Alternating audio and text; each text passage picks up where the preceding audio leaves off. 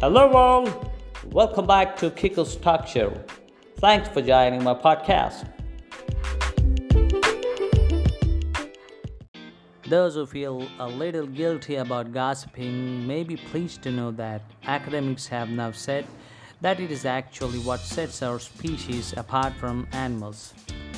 Gossip is what makes people human because it allows us to pass on vital information on who to trust and who not to trust, as well as bond with family and friends.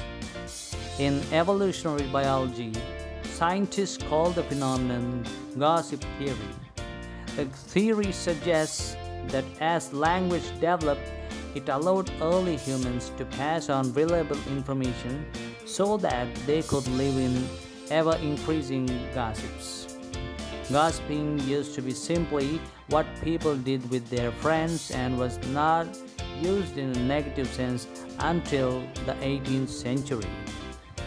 Scientists carried out experiments to find out what people thought about gossips, and the results were that while people distrust those who gossip too much, they were also wary of those who gossip too little.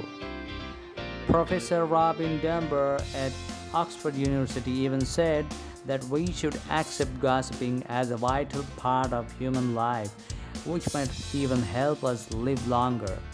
He said that the most important thing, apart from not smoking, that will prevent you from dying early is the size of your social network.